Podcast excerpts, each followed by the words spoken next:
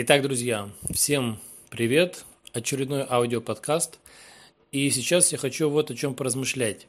Меня натолкнуло на это размышление недавно заданная, так скажем, задачка, а точнее вопрос одной из клиенток. Вопрос примерно так звучал: почему все-таки какие-то люди меняются, хотят меняться, работают над собой, а остальные не меняются, не хотят?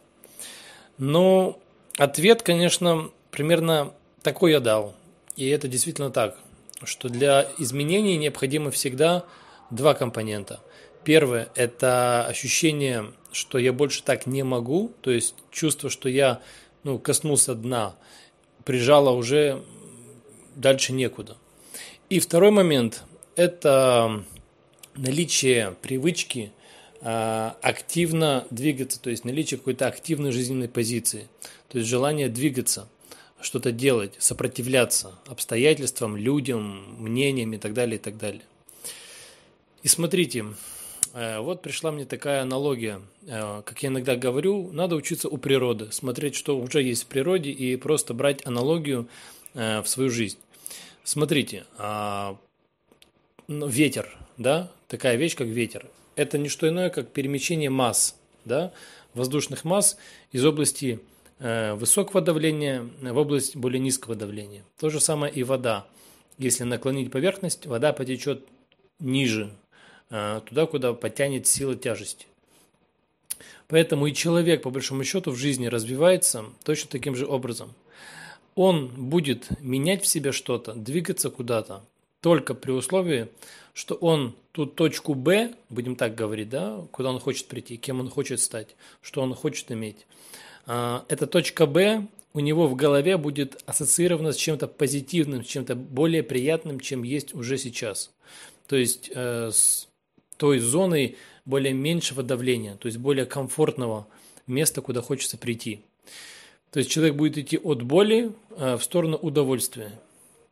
Поэтому перед тем, как начинать двигаться, действовать и задавать вопрос кому-то, а что мне сделать, чтобы изменить себя или там, жизнь свою, надо поработать самому собой над темой мотивации, над темой следующей.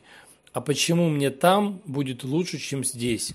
Что там более ценного, более лучшего для меня находится? Что меня там ждет более легкое, более э, счастливое, более яркое и так далее, и так далее.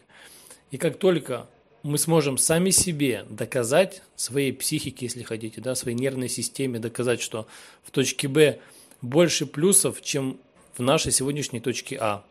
И минусов в нашей сегодняшней точке А больше, чем минусов возможных в точке Б.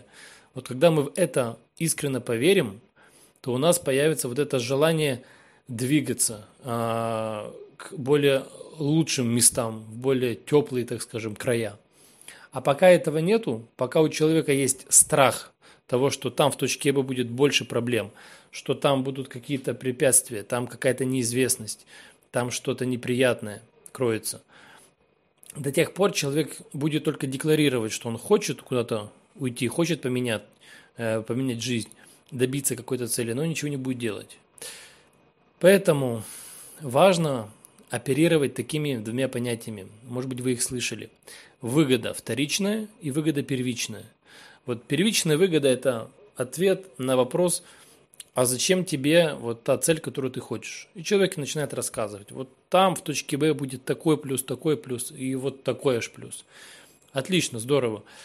Но тут же надо себя спросить, а какие вторичные выгоды уже присутствуют? То есть вторичная выгода – это ответ на вопрос, а что сейчас в твоей точке А, в которой ты находишься, уже есть хорошего, приятного, полезного и так далее. Потому что раз ты находишься в точке А до сих пор, значит, пока здесь плюсов больше для нашего мозга, мозг так воспринимает, плюсов больше в сегодняшнем дне, чем э, в той точке Б, куда мы хотим прийти.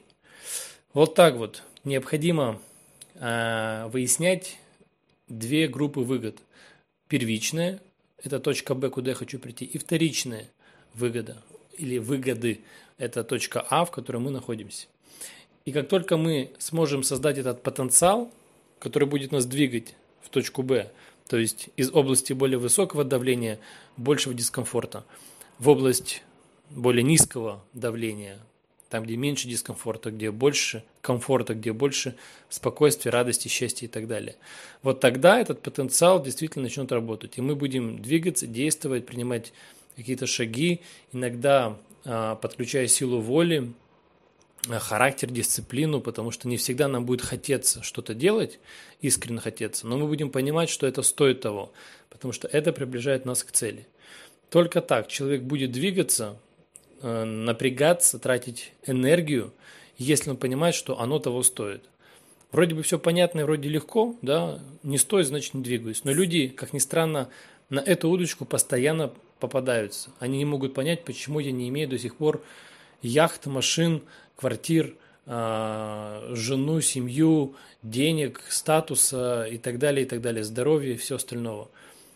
А ответ, по большому счету, очень простой, потому что где-то в глубине бухгалтерия подсчитала психики, что точка Б более опасна, чем то, что уже есть сейчас.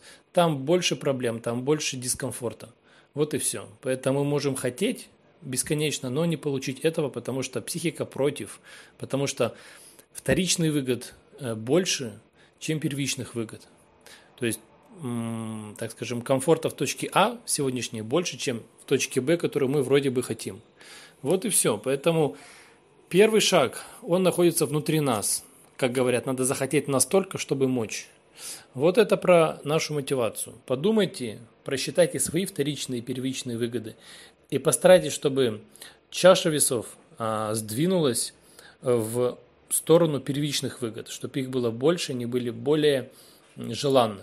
И тогда вперед, действия, шаги, и вы добьетесь любой своей цели.